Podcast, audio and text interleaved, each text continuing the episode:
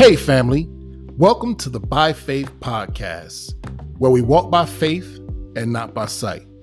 Thank you so much for joining us today. I'm your host, Curtis Elliott, and this week we'll be continuing our journey through the Beatitudes. For the past few weeks, me and my bride have been journeying through the Beatitudes in the book of Matthew, chapter 5. Today, we'll continue in that same vein. I'll be discussing the fifth beatitude in Matthew chapter 5, verse 7, which reads, God blesses those who are merciful, for they will be shown mercy. And my bride will be speaking on the sixth beatitude in Matthew chapter 5, verse 8. God blesses those whose hearts are pure, for they will see God. Now, merciful.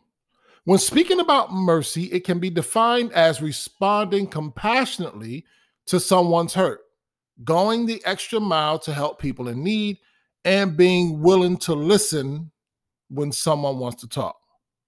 To some of us, this comes naturally, but for others, it's a tough task. Now, in Matthew chapter 5, verse 7, the King James Version reads, Blessed are the merciful, for they shall obtain mercy. The NLT version reads, God blesses those who are merciful, for they will be shown mercy. It's like the law of sowing and reaping. If you want to be on the receiving end of kindness, you have to show kindness. You have to show kindness to others first. So, if you want to receive mercy, you have to show mercy. We do not have to wait for someone else to begin the reciprocity of mercy. God has already started it. We just need to respond to Him and to people in need. Okay, now in the 18th Psalm, verse 25, with the merciful, you will show yourself merciful.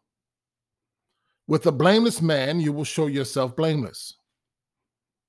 The NLT version, to the faithful, you show yourself faithful. To those with integrity, you show integrity.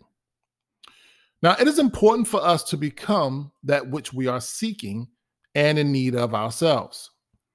I was taught throughout my walk as a Christian that if I desire friends, I should become a friend. If I'm looking for a blessing, I should be a blessing.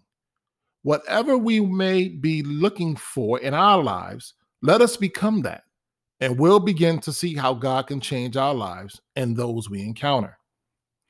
Are you in need of mercy? With whom have you extended mercy? Now, also keep in mind that this is not how we are saved. We cannot earn our eternal salvation through our own good works or righteousness. Now, in Titus chapter 3, verse 5, it says, He saved us not because of the righteous things we had done, but because of his mercy. He washed away our sins, giving us a new birth and new life through the Holy Spirit. Romans 11, 6. And since it is through God's kindness, then it is not by their good works. For in that case, God's grace would not be what it really is free and undeserved. Ephesians chapter 2, verses 8 through 10. God saved you by his grace when you believed. And you can't take credit for this. It is a gift from God. Salvation is not a reward for the good things we have done. So none of us can boast about it. For we are God's masterpiece. He has created us anew in Christ Jesus so we can do the good things he planned for us long ago. So as you see, we are not saved because we're merciful but God does respond to our actions. Galatians chapter 6, verse 7 assures us that whatever one sows, that will he also reap. Okay, so why am I merciful? Why should we be merciful? For me, it's who I am, it's in my heart, it's what has been extended to me. Now, and sometimes it's not easy, depending on the situation or the person. Some are more challenging than others, but it is always the right thing to do. It's what Jesus would do. Now, in Proverbs chapter 11, verse 7, the New King James Version, the merciful man does good for his own soul, but he who is cruel troubles his own flesh. And the NLT version reads, Your kindness will reward you, but your cruelty will destroy you. Showing mercy to the unmerciful is a hard thing to do, especially when you go out of your way to help someone that is showing you how ungrateful and unappreciative they are of your kindness. This is where who you are as a Christian truly shines. This is your make it or break them, I, mean, break it moment. Now, in my line of work, we work with a lot of special needs children, and sometimes this can be challenging, especially when dealing with parents that are not so nice when you overextend yourself to help them or to ensure the safety of their children. Let me share an example that I faced some years ago as I was dropping a student off. Okay. As we arrived to the student's home, the student told me that my mom isn't home, but I know where she is. Can you drop me? It's not far from here. She was about seven, eight years old. So I didn't want to leave her alone. So then I followed the student's directions to the, the drop off point. And as I turned the corner of the street on this beautiful summer day, I could hear someone cursing. As I got closer to the drop off, to my surprise, it was the mother cursing at me because she saw the bus turning the corner.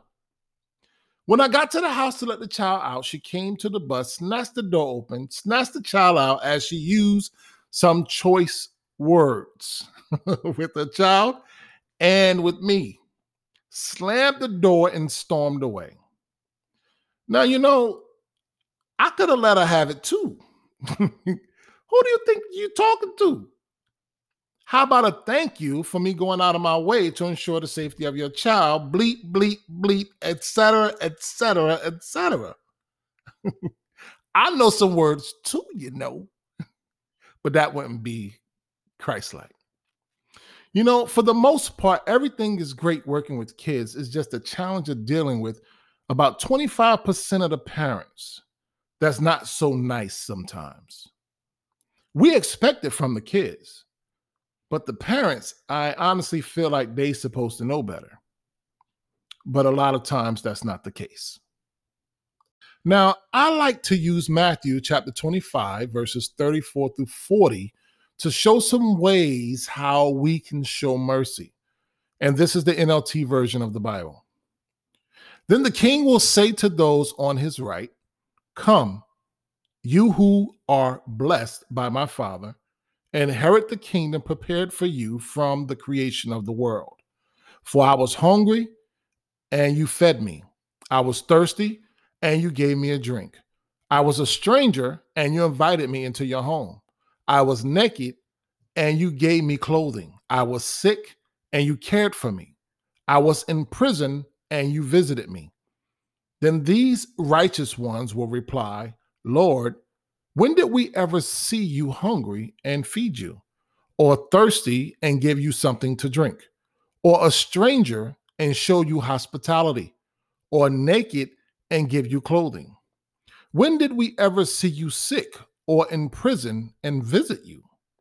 And the king will say, I tell you the truth, when you did it to one of the least of these, my brothers and sisters, you were doing it to me. This parable describes acts of mercy, acts of mercy we all can do every day. These acts do not depend on wealth, ability, or intelligence. They are simply acts freely given and freely received. So we see that mercy is a love that responds to human need in an unexpected or unmerited way. Now, in Isaiah 58, verse 7, Jesus demands our personal involvement in caring for others' needs. And it reads In the NLT version of the Bible, share your food with the hungry and give shelter to the homeless. Give clothes to those who need them, and do not hide from relatives who need your help. So, as we can see according to the Bible, does mercy matter? I believe it does matter because we all need mercy, love, and forgiveness. But mercy also matters because it is what can join us all together in spite of our differences. And in closing, I'd like to share a quote I read in my study of mercy and being merciful. Constant kindness can accomplish much.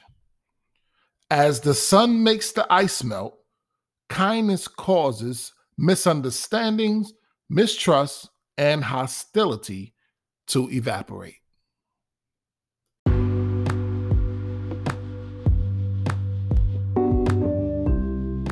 Thanks so much for listening to today's podcast. I truly hope that has helped to shed some light on your everyday challenges and experiences to move you in the right direction, bringing glory and honor to God. If you have any questions or would just like to comment or share some thoughts, you can email us at byfaithpodcast1 at gmail.com. That's byfaithpodcast, the number one, at gmail.com. And also, if you've been blessed by what you've heard and you'd like to sow a seed into our ministry, you can do so at paypal.me slash by faith podcast. Again, that's paypal.me forward slash by faith podcast.